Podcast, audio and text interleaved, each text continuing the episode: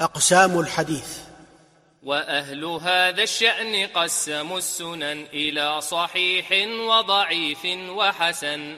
فالأول المتصل الإسناد بنقل عدل ضابط الفؤاد عن مثله من غير ما شذوذ وعلة قادحة فتوذ وبالصحيح والضعيف قصدوا في ظاهر لا القطع والمعتمد. إمساكنا عن حكمنا على سند بأنه أصح مطلقا وقد خاض به قوم فقيل مالك عن نافع بما رواه الناسك مولاه واختر حيث عنه يسند. الشافعي قلت وعنه أحمد.